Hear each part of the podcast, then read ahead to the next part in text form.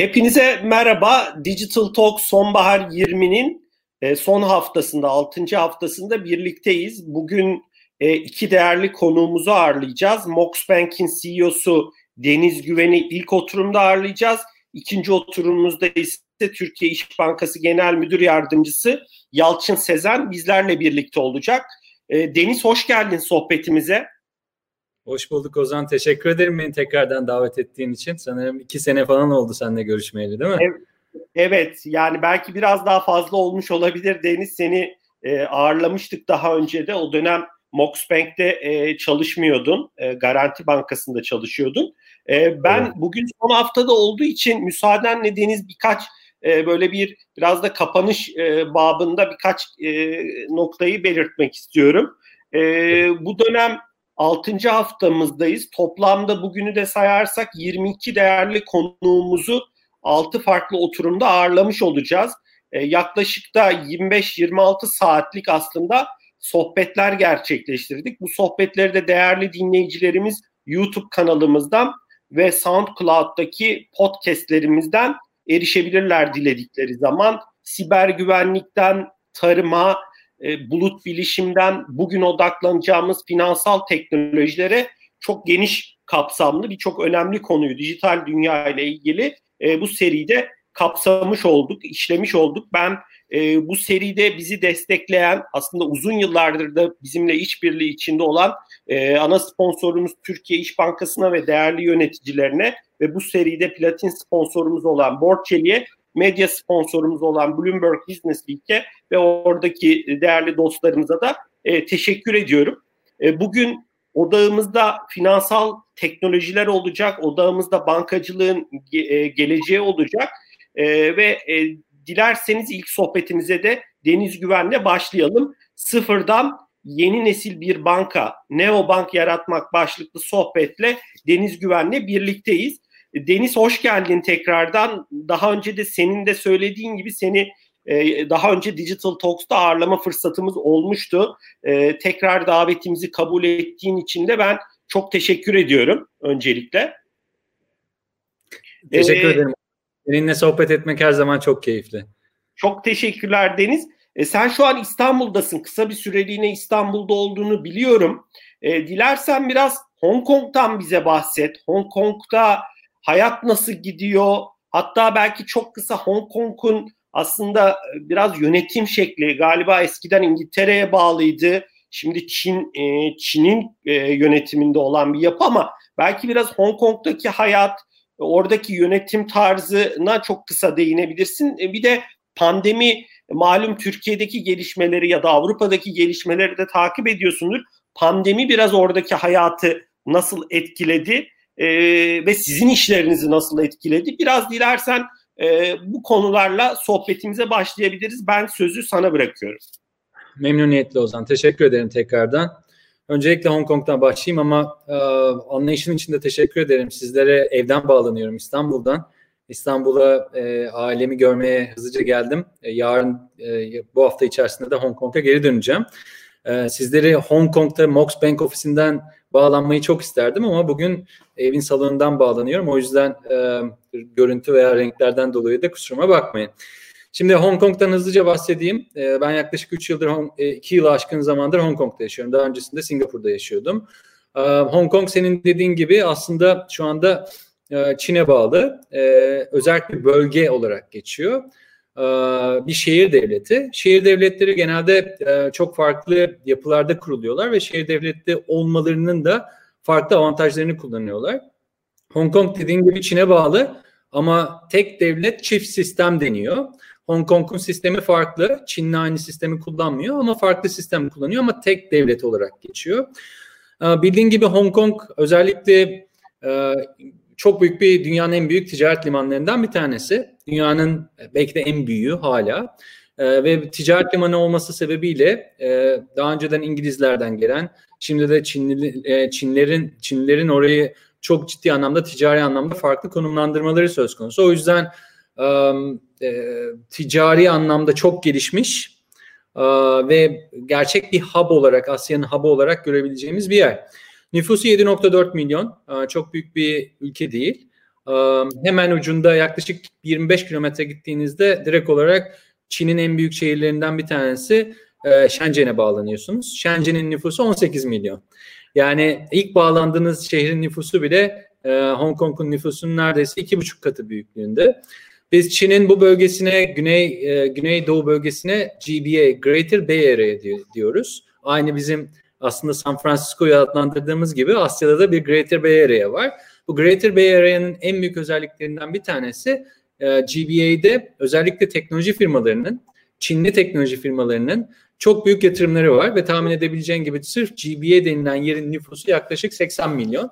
O yüzden büyük potansiyeller potansiyel barındırıyor ve aynı zamanda gelir düzeyi olarak da Çin'in en yüksek gelir düzeyine sahip bölgelerinden bir tanesi. Hong Kong'a genel olarak bakacak olursak Hong Kong aslında son iki sene içerisinde çeşitli e, aşamalardan geçti. Um, tabii ki de Covid bunlardan bir tanesi. Bütün dünyanın yaşadığı gibi. Uh, ben Covid'i ilk duyduğumda yani Aralık ayıydı geçen sene düşünebilirsin. Uh, Aralık ayının hatta Kasım'ın son haftasında ben Avrupa'dan döndüğümde bir tane virüs var deniyordu. Ki o zaman yani çok çok çok erken önlemler alınmaya başlamıştı. Hong Kong'da Covid ile ilgili önlemler aşırı derecede yani yüksek önlemler var. Örneğin ben Hong Kong'a döndüğümde 14 gün bir otelde karantinada kalmam gerekiyor. Hiçbir yere çıkamıyorum. Otel karantinasını şey diye düşünmeyin. Otelin odasından çıkıp dolaşabilmek falan mümkün değil. O otelin odasında e, 14 gün boyunca kalmanız gerekiyor ve 14 gün boyunca bunu yaşayacağım. Bunun da tabii bazı güzellikleri var. Yurt dışından virüsü almıyorsunuz ülkenin veya şehrin içerisine. E, bunun dışında da insanlardaki bilinç seviyesi çünkü zamanında biliyorsun e, kuş gribi, sarsı yaşadıkları için e, işte maske kullanımı ve genel anlamda bence Hong Kong'ların algısı bu konuda çok yüksek. Neredeyse yani case hiç yok yani yok denecek kadar az. Bugüne kadar virüsün baştan başladığı tarihten itibaren e, toplam e, vaka sayısı 6000'den aşağıda.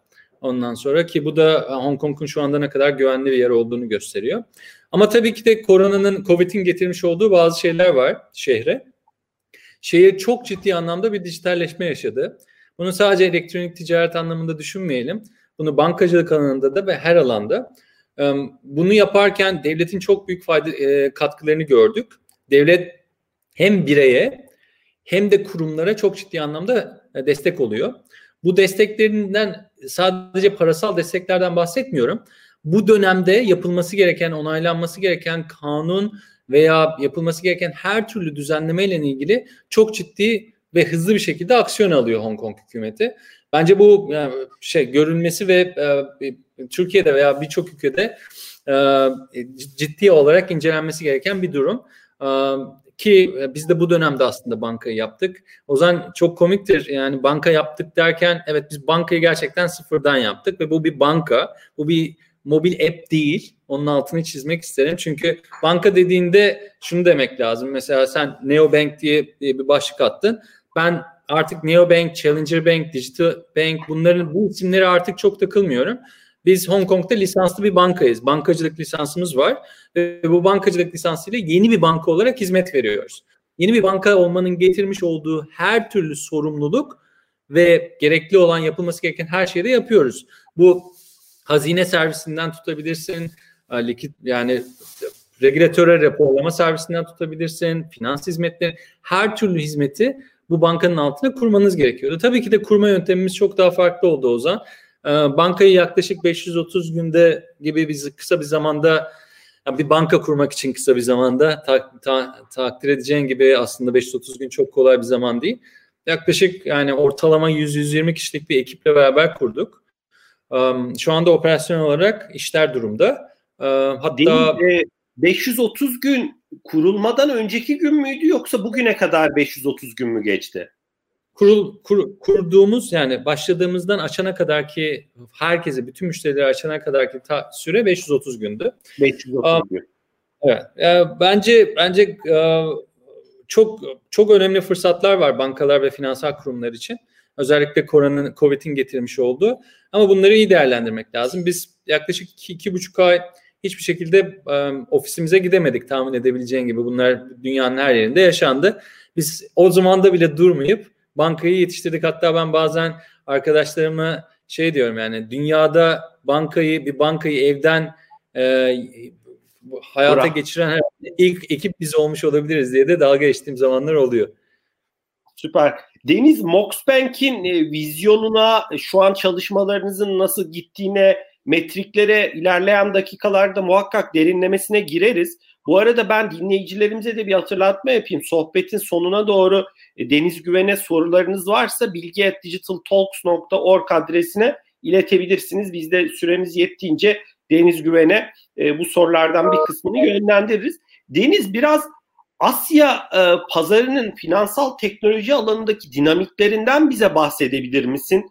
Sonuçta e, çok e, orada önemli gelişmeleri görüyoruz. Çok değerli oyuncular var.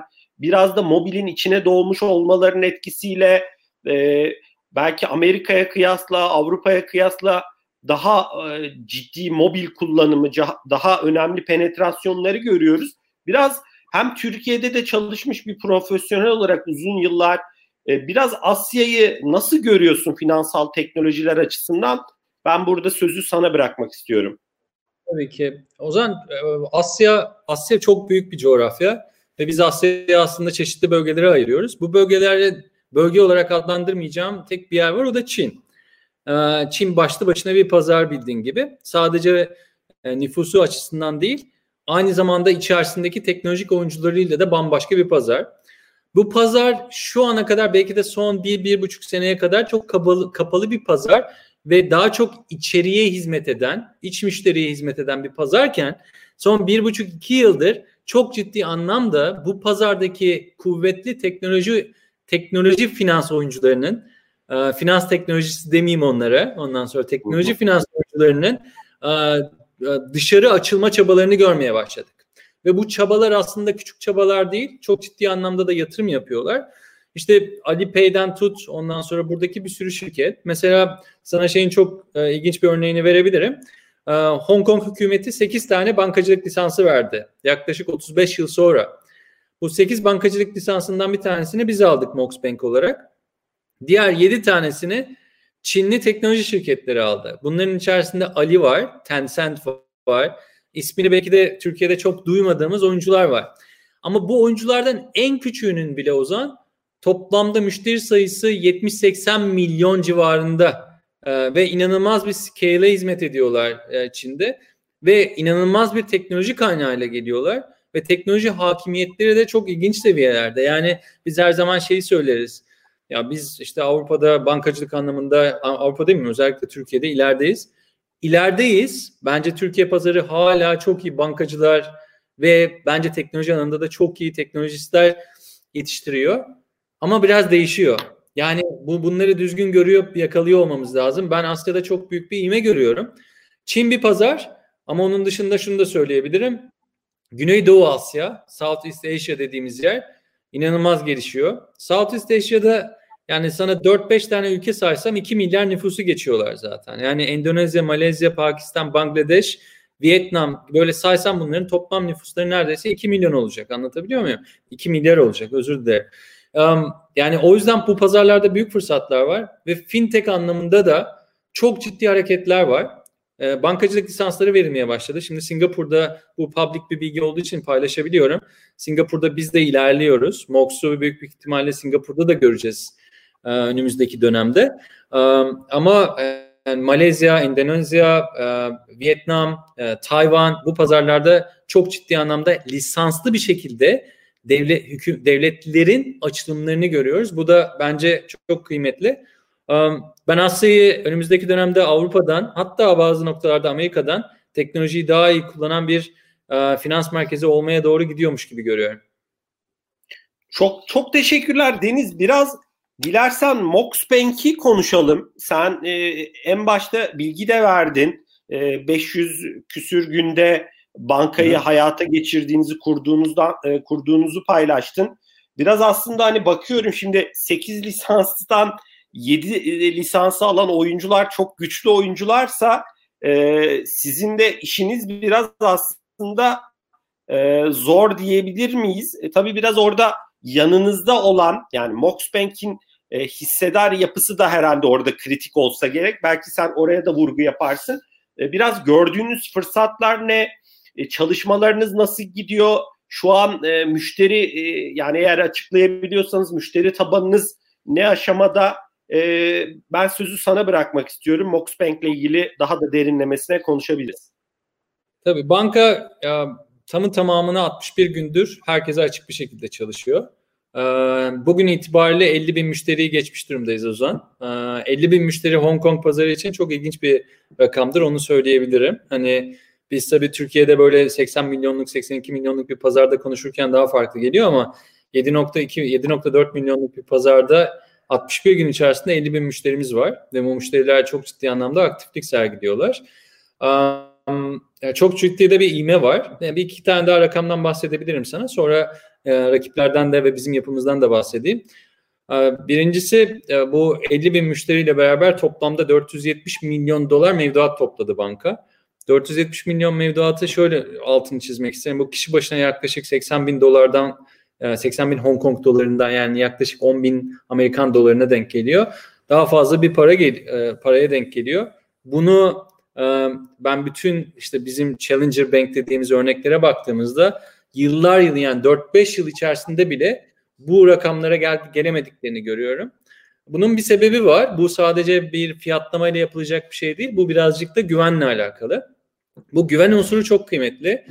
Ee, biz Mox Bank'i %65'lik yapısını e, Standard Chartered tarafından e, sahiplenmiş durumda. %25'lik kısmı PCCW Group yani Hong Kong Telekom'un yani e, Hong Kong'un en büyük telekom operatörünün e, sahipliğinde. %9.9'u da Trip, Trip.com yani Booking.com gibi aslında Asya'da çok popüler olan bir e, dijital seyahat platformu tarafından sahipliği var.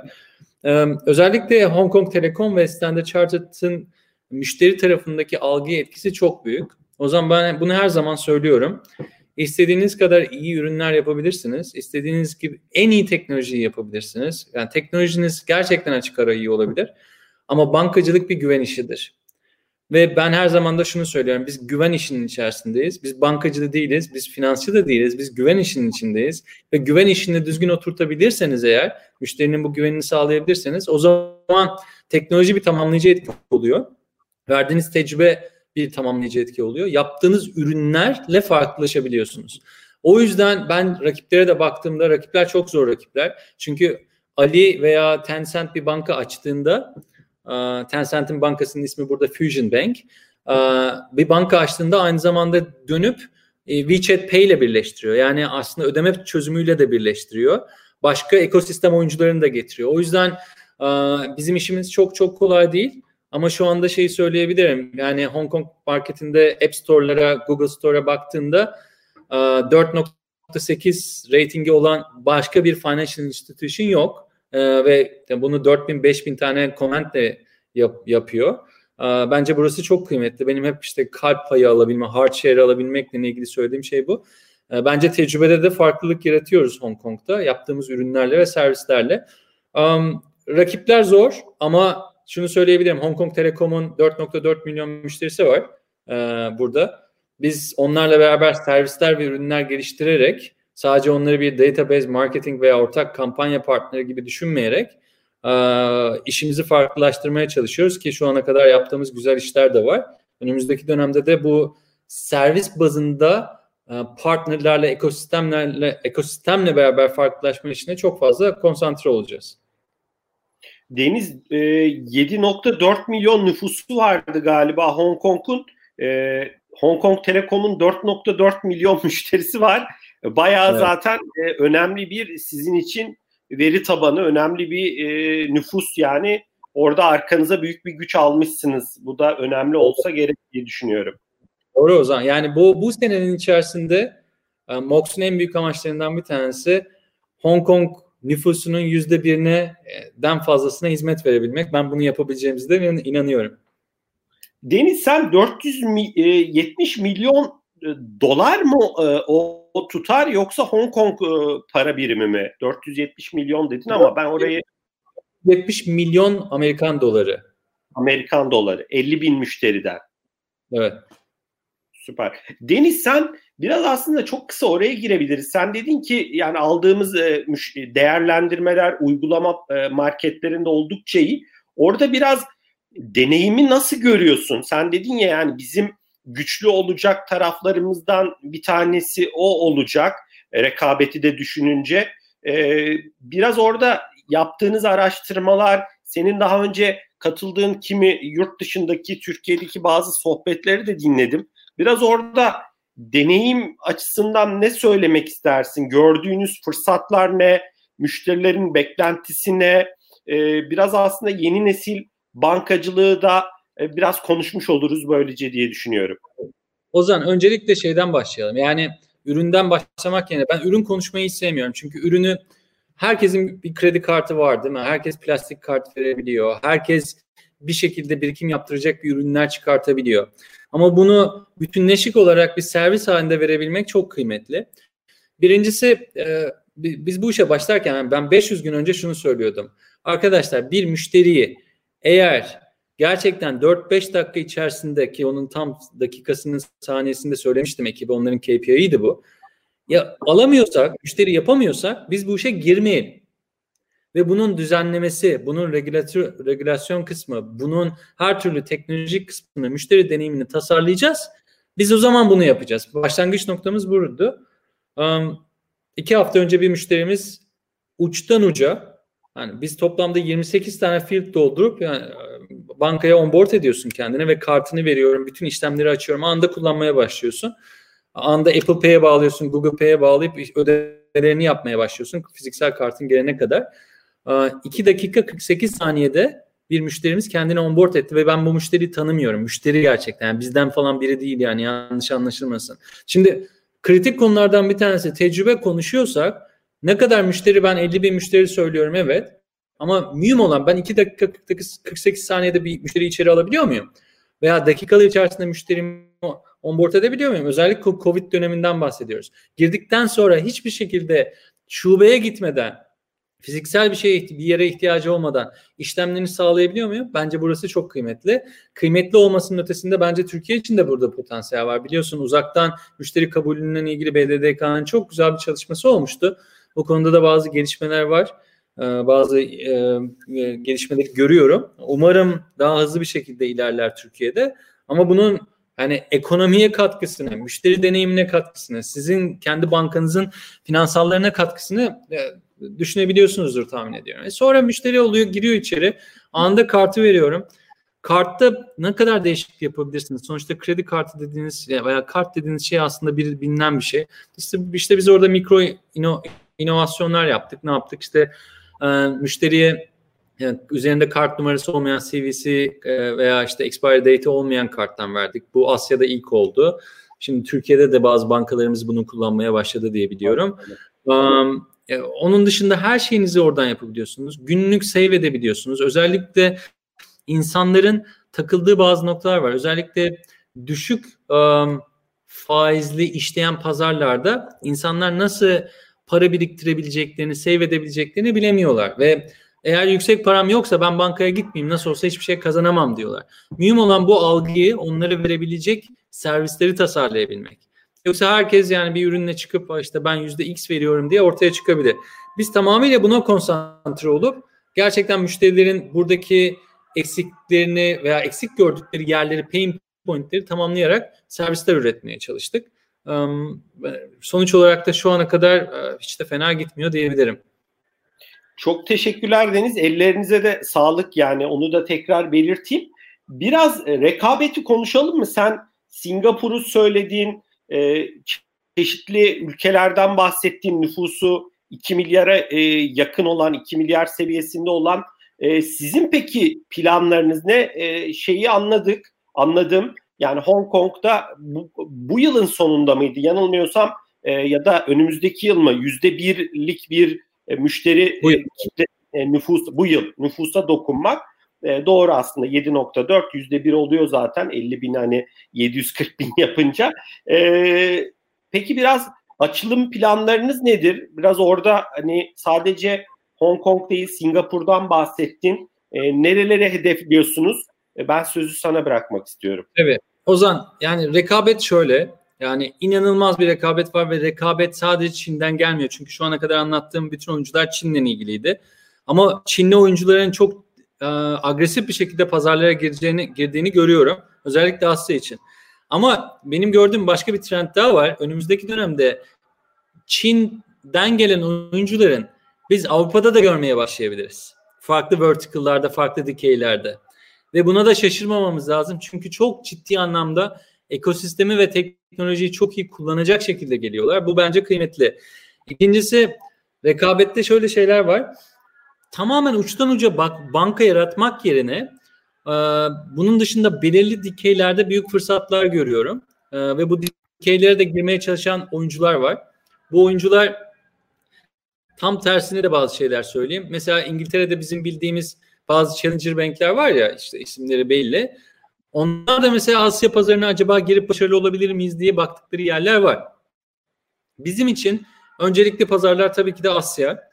Um, Afrika'da fırsatlar gördüğümüz yerler var. Çünkü Standard Chartered olarak bizim Afrika'da 11 ülkede e, operasyonlarımız var. Ve bu ülkelerde çok ciddi anlamda fark yaratabileceğimiz, MOX'u taşıyabileceğimizi düşünüyoruz.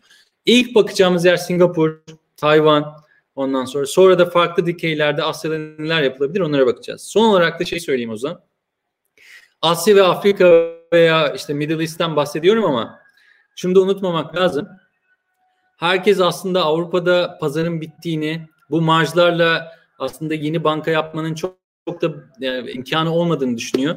Ben hala az, um, Avrupa'da para kazanılabilecek dikeylere, dikel, dikeylerin yapılabileceğine çok inanıyorum.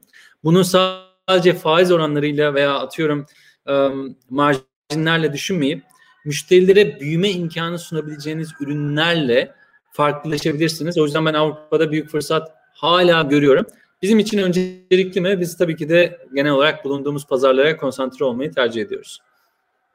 Çok teşekkürler Deniz. Biraz e, dilersen Türkiye'yi nasıl gördüğünü konuşalım. E, finansal teknolojiler anlamında.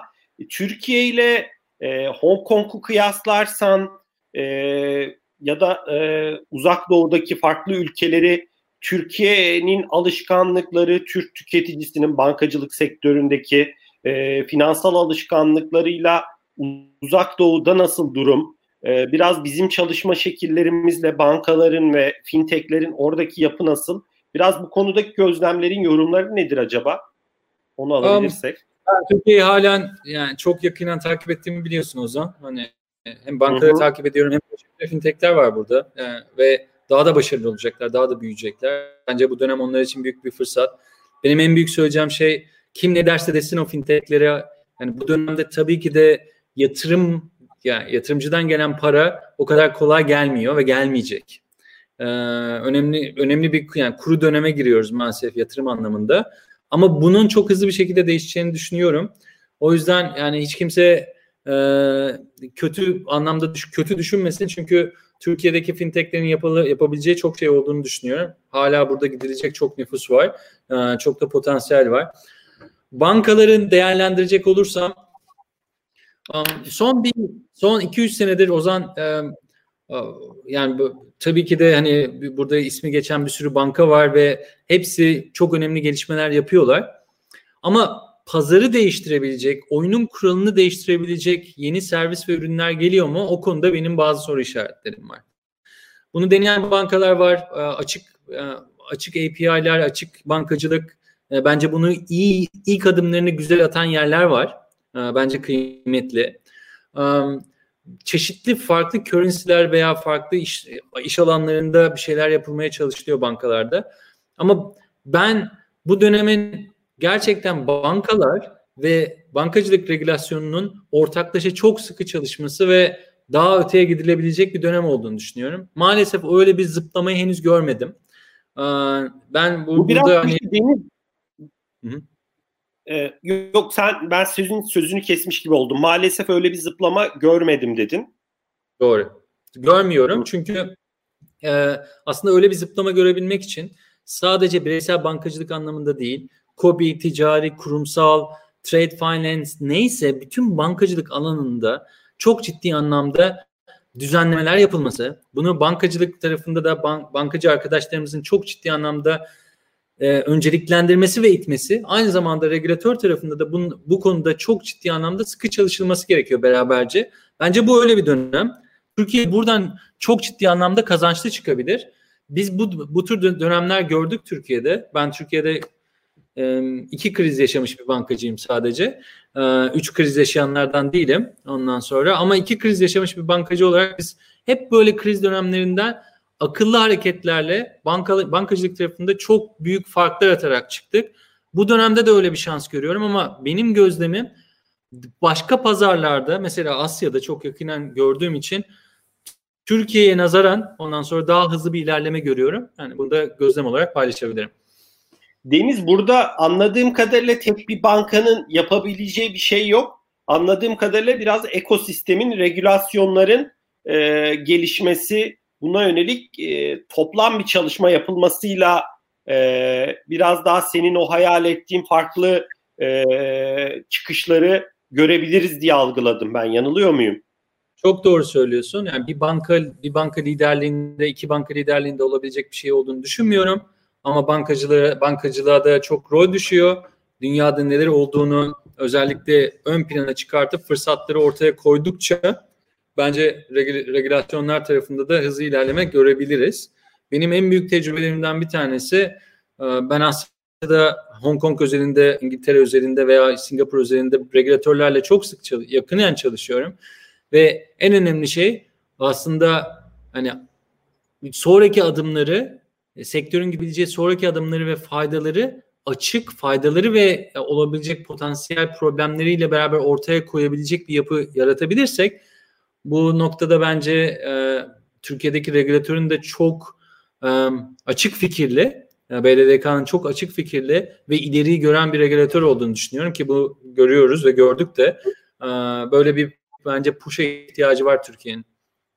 Deniz mesela senin sohbetlerde, farklı yerlerdeki röportajlarda e, söylediğin cümlelerden biri biz bankayı bulutun üstüne kurduk bulutta e, faaliyet gösteriyor demiştim. Bu da inanılmaz bize bir e, maliyet avantajı sağlıyor ve artı dinamizm sağlıyor demiştin. Mesela Türkiye için gördüğün e, ne diyeyim gelişim alanlarından biri mesela bulutla ilgili olabilir mi bilmiyorum. Hani spesifik örnek vermek ister misin? Sen genel söyledin ama hani çok somut bir örnek verebilir misin? Vermek ister ya, misin ya da bulut bir alan yani konusunu açmışken buluttan bahsedebilirim. Bence bulutta yani her her ülkenin, her devletin kendine göre düzenlemeleri olmasını çok normal karşılıyorum. Bu Hong Kong'da da var, Singapur'da da var. Ee, mühim olan bulut teknolojisini düzgün bir şekilde konumlandırabilmek. Ee, mühim olan bulutu orada konumlandırmak, başka ülkede yapılandırmak değil. Gerçekten Türkiye'yi bir bulut merkezi yapabilir miyiz? Data merkezlerini, data veri merkezlerini buna göre konumlandırabilir miyiz? Çünkü burada belirli yatırımlar gerekiyor bu yatırımları buraya çekebilmek için ne tür e, projeler veya ne tür adımlar atmalıyız? Bunların hepsi birbirini bağlayan şeyler. Bunlar bir biz mesela Hong Kong'da büyük bir e, bulut operatörü yoktu. E, gerçekten bütün servislerini gerçekleştirmemişti ama biz gerçekten dijital bankacılıkla ilgili bu lisanslar çıkmaya başladığında hepsi bir anda Hong Kong'a gelmeye başladı. Aslında burada birbirini tetikleyen çok şey var. Bence Türkiye'nin bu noktada yapacağı yatırımlar birbirini tetikleyecektir. Yani ben buluttan korkulacak da bir şey yok. Türkiye'de bulut düzgün konumlandırılırsa bulutun en önemli özelliği teknolojik olarak düzgün konfigüre edildiğinde hem şirketlere, bankalara çok büyük fayda sağlayacak, cost avantajı, hem hızlılık sağlayacak, hem aynı zamanda bence ülke içerisinde de bir sürü servisin birbirine bağlı olması açısından çok büyük fayda sağlayacaktır. Ama dediğim gibi hani bunlar birbirini tetikleyen şeyler ve bu noktada özel şirketlere de e, devletin yapacaklarına da bir sürü şeye bir sürü insana rol düşüyor. Çok teşekkürler Deniz. Bayağı da e, detaylı birçok şeyi konuştuk. Biraz global ölçekte rekabeti nasıl görüyorsun? Şimdi e, mesela siz sonuçta bir telekom şirketiyle bir işbirliğiniz var. Tabii ki trip.com'u da sayıyorum. E, baktığın zaman Türkiye'de de dünyanın değişik yerlerinde e, telekom operatörleri de bir takım lisanslar alıyorlar. İşte finansal teknoloji şirketleri senin e, Çin'den örnek ver, e, finansal teknoloji diyorum pardon, teknoloji şirketlerinin bu konuda çok ciddi e, Amerika'da da, Avrupa'da da, Asya'da da yatırımları var ve bir taraftan bankalar var, bir taraftan bankacılık lisansı alan fintechler var. Biraz burada e, nasıl bir e, önümüzdeki yıllarda bir dünya öngörüyorsun? E, rekabet, işbirliği, e, büyümek bunlar nasıl olacak? E, rekabet nasıl şekillenecek? Ben sözü sana bırakmak istiyorum.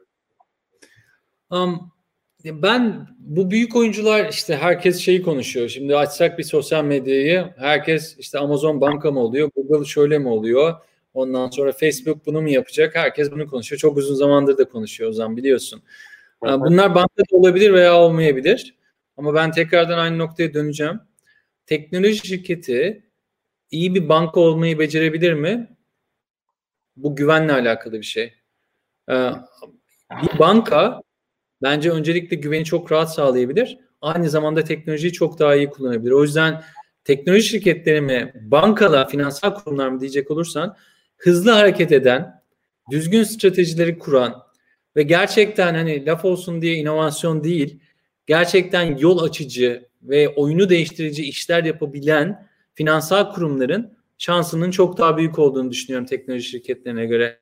Ne olursa olsun bizim yaptığımız araştırmalar da onu gösteriyor. Hong Kong'da müşterilere soruyoruz.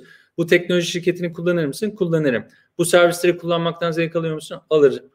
Para koyar mısın? Belki bin dolar koyarım ama onun dışında hiçbir paramı buraya koymam diyor. Bu kadar net. Çünkü bankacılık başka bir şey. Dediğim gibi güven kurumu olmak başka bir şey. O yüzden bu güven kurumlarını teknolojiyi iyi kullanan e, ve gele, müşteriyi iyi tanıyan farklı şirketlere çevirmek gerekiyor. Burada bir şeyin altını çizmek istiyorum Ozan. Ba Tabii çokça ki. şeyi şeyi duyuyoruz. Biz bir banka değiliz, teknoloji şirketiyiz. Ben gerçekten buna gülüyorum. Olmayın diyorum. Çünkü olması gereken şey teknoloji şirketi değil. Olunması gereken gerçekten iyi bir banka olmak, teknolojiyi iyi kullanan, müşterisine güven veren tecrübeleri değiştiren ve müşterinin problemlerini çözen. Teknoloji şirketi olmaya çalışmayın. Gerçekten dünyada fark yaratan bir banka olmaya çalışın. Ben Mox Bank'ın en büyük amaçlarından bir tanesi bu. Ben bunun altını çizmek istiyorum. Çok teşekkürler Güven. Biraz hakikaten teknoloji şirketi olmak ya da bunu söylüyor olmak da biraz hype. İşte pizza şirketi bile diye, diyebiliyor ki ben bir teknoloji şirketiyim. Yani sonuçta pizzanın bir lezzeti var ya da herhangi bir yemek e, operatörü için söyleyelim. Yani sonuçta teknolojiden bir aracı olarak faydalanılıyor. Biraz orada bir e, hype durumu da var. İşin bir PR boyutu sanki e, kullanılıyor gibi. E, Deniz gelen sorulardan bir tanesi e, değerli dinleyicilerimizden e, e, kripto paralarla ilgili. Kripto paraların ge- geleceğini nasıl görüyorsun? E, bu noktada mesela geçen PayPal'da galiba kendi platformu üstünden kripto para alımı, satımı ve tutulmasına yönelik bir e, hani lansman da yaptı. Hatta az önce e, PayPal'ın CEO'sunun bir röportajını izliyordum. E, bir sonraki sene e, fonlama e, kaynağı olarak, funding source olarak da kullanacaklarını belirtti. E, biraz burayı nasıl görüyorsun? E, sektörün içinde olan bir kişi olarak öngörülerin nedir? Birkaç tane farklı noktadan yaklaşayım. Şimdi kripto yani kripto paraları nasıl kullandığınızda çok alakalı. Yani biz mesela bizim bankamızın ana bankacılık sistemi yok. Ama biz blockchain üzerinde çalışan bir bankacılık sistemi kurduk. Yani core banking sistemi kurmak yerine blockchain üzerinde smart işte kontrat dediğimiz yapılar üzerinde tamamen blockchain üzerinde çalışan bir banka diye düşünebilirsin. Bu açıdan aslında bu smart kontratlar veya işte currency'leri aynı currency mantalitesinde yani biz bankayı bu şekilde yönetiyoruz. Bu teknolojik anlamda kullanılmayacak bir şey değil ve kullanılmasında büyük fayda var. Hem işi hızlandırıyor hem bir, bir sürü real time anlamda yapman gereken her şeyi çok daha rahat yapmanı sağlıyor. İkinci boyutu e, e bank bankalar için şöyle bir gerçek var.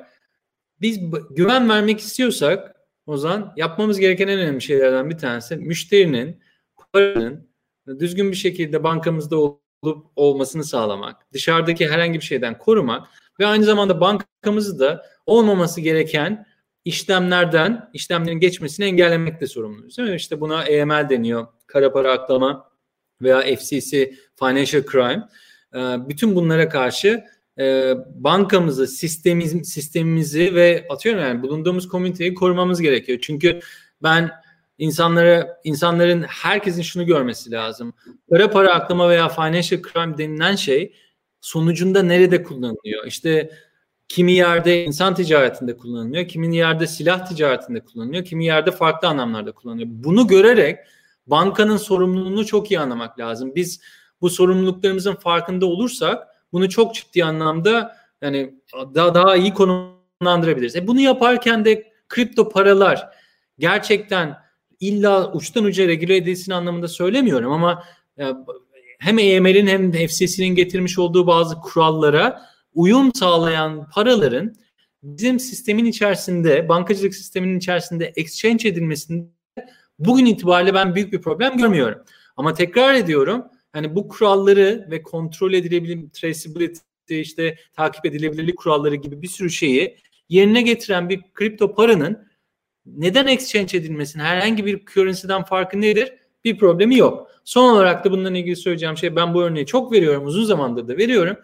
Bugün oğlumla beraberim ama Hong Kong'da yaşarken e, oğlumla beraber oğlum İstanbul'dayken biz ne yapıyoruz? Beraber oyun oynuyoruz ve oyun oynadığımız zaman oğlum bana o topladığı currency'yi yatarken yolluyor. Ben sabah oynuyorum ona geri yolluyorum.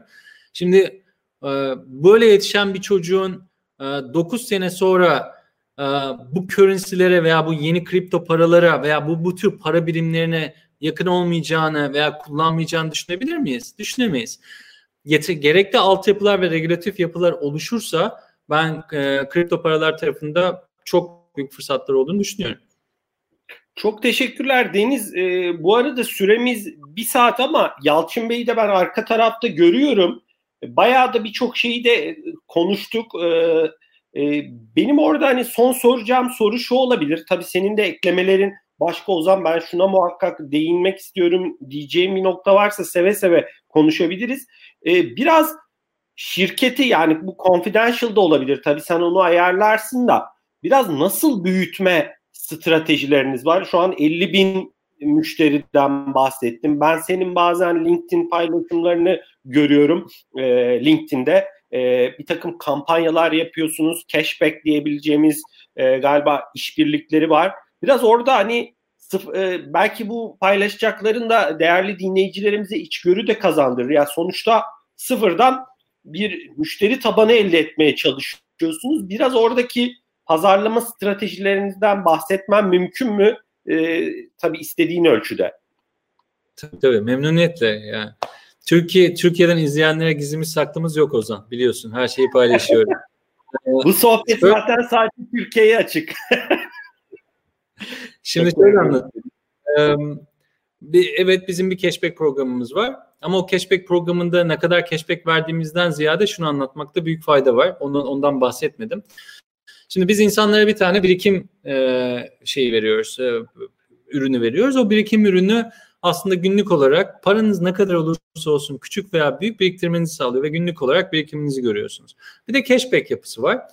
Biz bir acquiring banka değiliz. Bizim yani kendi POS veya merchant network'ümüz yok. Olması da çok zor tahmin edebileceğin gibi yeni kurulmuş. Ama biz bizimle beraber işbirliği yapmak isteyen ekosistem oyuncularını founding merchant yani kurucu merchantlar olarak sistemimizin içine dahil ettik. Ve o kurucu merchantlar üye işyerleri, e, kurucu üye işyerleri bizle beraber ortak işler yapıyorlar ve bunlar sadece kampanya yapmak değil yüzde X, Y, Z vermekten ziyade gerçekten bizim iletişimimizi kurup bizim markamızın da bir parçası olmaya çalışıyorlar. Karşılıklı işbirliği yapıyoruz.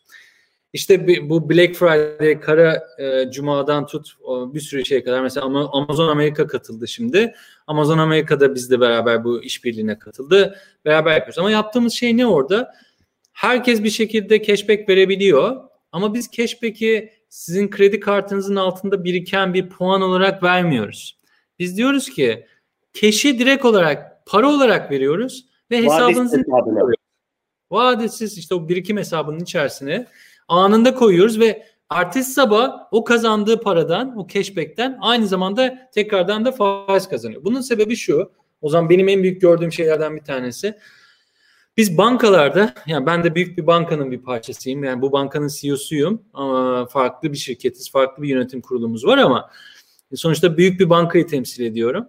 Ve bu bankalarda bizim genel olarak yaptığımız şey ne? Şuna bakıyoruz, silolar olarak bakıyoruz. Diyoruz ki işte bu ekip mevduatçı, bu ekip kredi kartçı, bu ekip mortgage yapar, bu, bu ekip kredilere bakar. İşte ama müşteri acaba onu öyle mi görüyor? Şimdi mevduatçı ile kredici veya işte cashbackçi bir beraber çalışmadığı zaman o zaman ürünler birbirlerinden ister istemez ayrı kalmaya başlıyorlar ve ürün olmaya başlıyorlar. Silolaşmış, silolaşmış ürünler oluyorlar. Bizim yapmaya çalıştığımız şey müşteri mantalitesi neyse onu hem içeride hem de müşteriye bu şekilde sunabilmek. Hedeflerimiz sana şey söyleyebilirim yani işte şu anda 50 bin rakamı hiçbir şey değil. Hani büyük bir pazarlama yapmış falan da değiliz Ozan. Yani onu söyleyebilirim. Hani biz Türkiye'de bir şeye başladığımızda televizyon reklamsız bırakmayız biliyorsun. Daha televizyon reklamı falan çıkmadık. Yani gazete, dergi de çıkmadık. Hiçbir şey. Yani bu sadece sosyal medya. Biz bu arada e, senin bir sohbetini izlemiştim. E, galiba üst yönetimden de çok ciddi bir bütçe aldınız. Yani diyorsun ki parayı daha harcamadık diyorsun. parayı evet yani banka kurmak için tabii ki de belli bir yatırım yapıyorsun. Aynen. Ondan sonra ama yani bir pazarlama anlamında yani şu anda burada paylaşsam güleceğimiz rakamlar yani harcadık ve ona rağmen 50 bin oldu. Önümüzdeki dönemde yeni ürünler, servisler gelecek. O ürünler ve servislerle beraber biz de e, daha farklı yine daha farklı pazarlama yapıyor olacağız. Hedefimiz e, şunu söyleyebilirim. Yani bu banka 3-4 e, yıl içerisinde break even'a gelip ondan sonra gerçekten karlı bir banka olmaya yoluna doğru gidecektir. Müşteri sayısı olarak Hong Kong nüfusunun gerçekten %7 ile 8'inden fazlasına hizmet edebilecek bir banka haline dönüşecektir.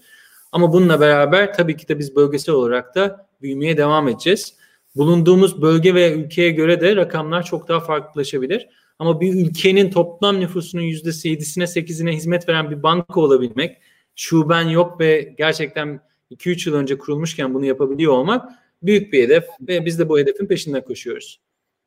Deniz çok teşekkürler. Umarım ilerleyen dönemlerde e, bu hikayeyi birlikte takip edebiliriz. Seni farklı zaman dilimlerinde tekrar ağırlamaktan mutluluk duyarız. Ben e, sen aslında açtığın için e, vaktimiz de var bu arada. E, o konuya değinmek istiyorum. Bence yine bu da e, özellikle Türkiye'den bizi izleyen dinleyicilerimize ilham verecektir. Sen silolardan bahsettin.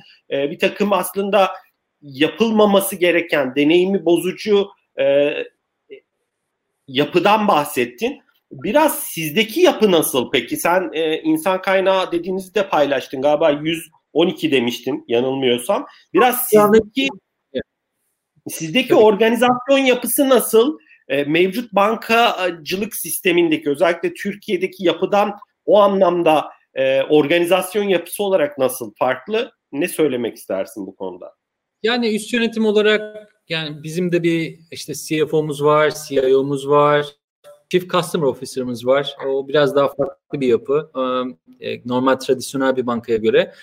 Chief Customer Officer'ım ne yapıyor? Gerçekten hem pazarlamayı, hem branding'i, hem product'ı, hem ürünün ve servisin e, delivery'sini hepsini bir arada yapıyor. Yani aslında marketing ekipleri farklı, atıyorum ürün ekipleri farklı değil. Hepsini bir aradan takip ediyor.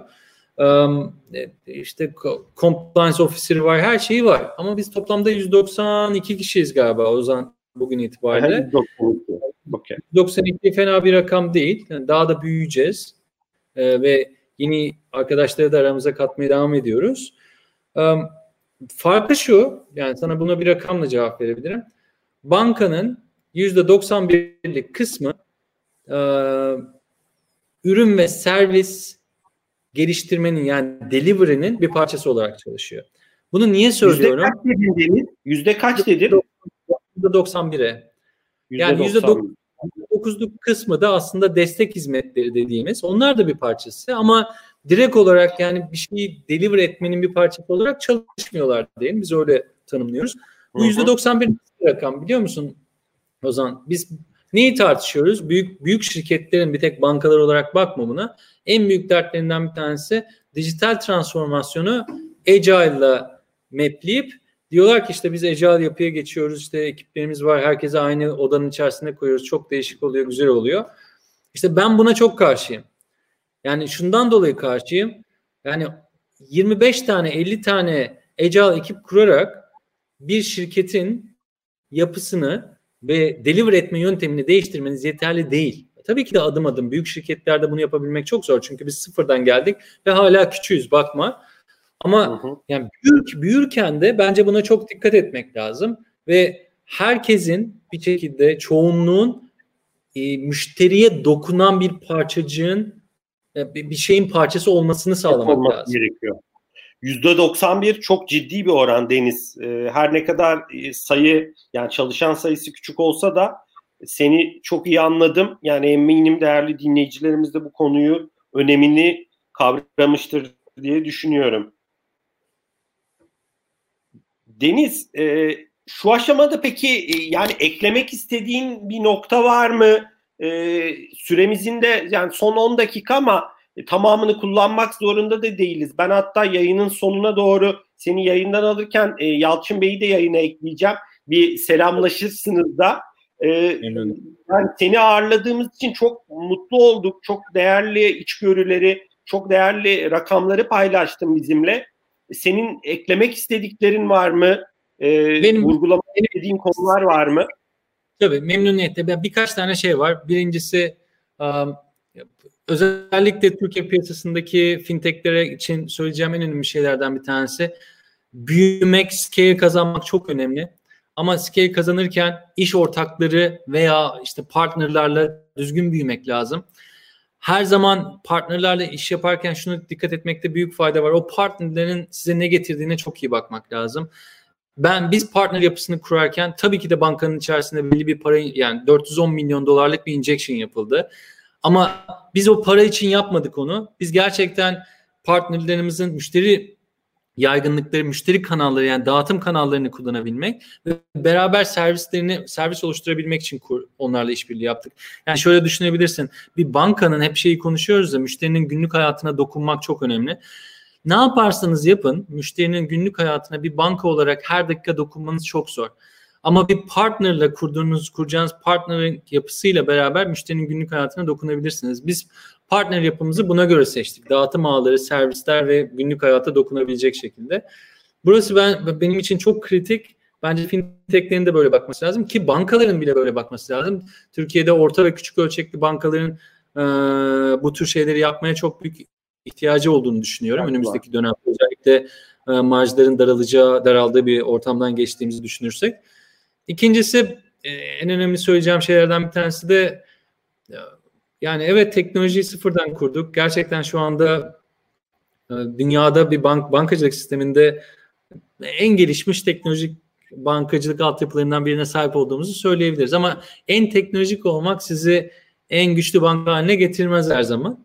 O yüzden gerçekten başka yerlere de odaklanmak lazım. Teknolojiyi çok iyi kurdum deyip de Ondan sonra çekilerek bir yere varılmıyor. O yüzden bence bankacılığın kurallarını ve bankacılığı iyi düşünmek lazım. Dediğim gibi güven ilişkisi e, çok kritik.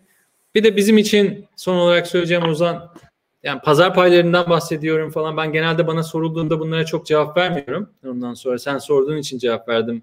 E, yüzde kaçlara ulaşabiliriz diye. Ama yani şunu söyleyeyim. Yani yeni kurulmuş bir banka olarak Bizim en büyük amacımız müşterinin e, kalp payını, en yüksek kalp payını kazanabilmek. Pazar payı ondan sonra gelir.